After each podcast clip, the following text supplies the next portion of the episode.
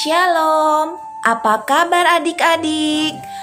Adik-adik sudah siap untuk mendengar firman Tuhan hari ini? Ya, mari kita siapkan Alkitab kita dan firman Tuhan hari ini diambil dari Mazmur 23 ayat 4a.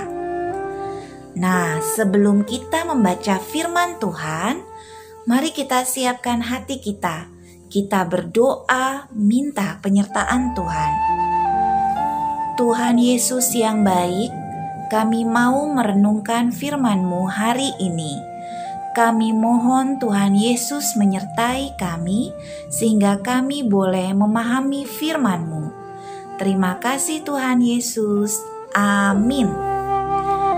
Ya adik-adik, Mari kita baca firman Tuhan yang diambil dari Mazmur 23 ayat 4a. Sekalipun aku berjalan dalam lembah kekelaman, aku tidak takut bahaya, sebab engkau besertaku. Demikian pembacaan firman Tuhan hari ini. Apakah adik-adik tahu bahwa profesi sebagai gembala adalah hal yang umum di kalangan bangsa Yahudi? Ya, baik laki-laki atau perempuan, dewasa, dan anak-anak bisa menjadi gembala.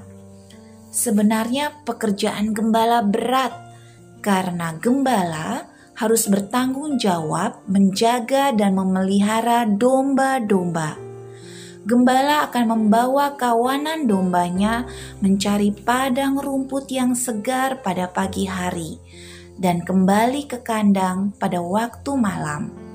Gembala akan memimpin domba-domba di depan, bukan di belakang. Gembala akan membawa tongkat penuntun. Domba adalah binatang yang lemah Domba tidak bisa memberikan perlawanan saat diserang binatang buas.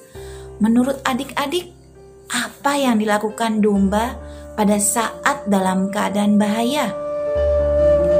Iya, benar. Domba hanya bisa mengembik, be, be. Tapi ingat, ada gembala yang selalu menjaga dan melindungi mereka dan siap melawan saat ada binatang buas yang mau menerkam atau orang jahat yang mau mencuri kawanan domba.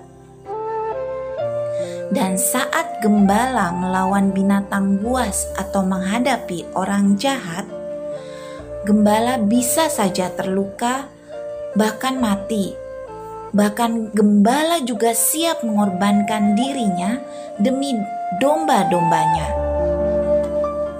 Adik-adik, demikian juga Tuhan Yesus yang menjadi gembala yang baik akan senantiasa melindungi, memelihara, dan menyelamatkan kita. Adik-adik adalah domba kecil yang senantiasa disayang oleh Tuhan Yesus. Tuhan Yesus bahkan rela memberikan nyawanya sampai mati di kayu salib buat ganti hukuman dosa-dosa kita. Mari adik-adik, kita harus terus percaya pada Sang Gembala seperti di bacaan kita hari ini.